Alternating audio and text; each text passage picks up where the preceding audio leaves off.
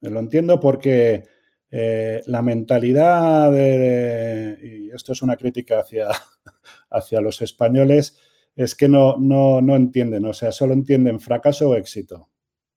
No entienden lo demás. No entiende que emprender, no entienden el mérito que unos chavales que empezaron con 21 años, con 22 años a sacar el proyecto de enviar un cohete al espacio, tiene un mérito y es una referencia para todos nuestros jóvenes porque hay muy poca gente, a mí me sorprende, ¿no? O sea, hay muy poca gente que esto. Entonces, claro, lo entiendo desde, ese punto de vista. Lo que pasa es que tiene un riesgo.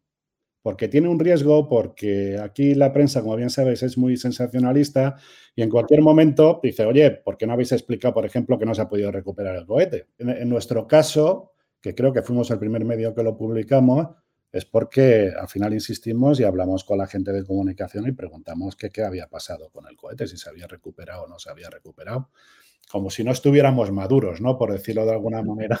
Em, y tienen razón, y yo ahí les doy, les doy la razón, Miquel. O sea, yo creo, y al igual que han publicado en, en, Atalayar, que sí, es, es, un éxito, todos estamos encantados.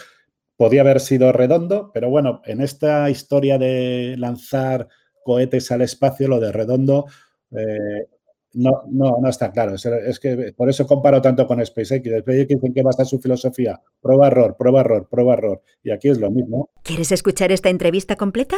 Descarga ya el último capítulo de Aerovía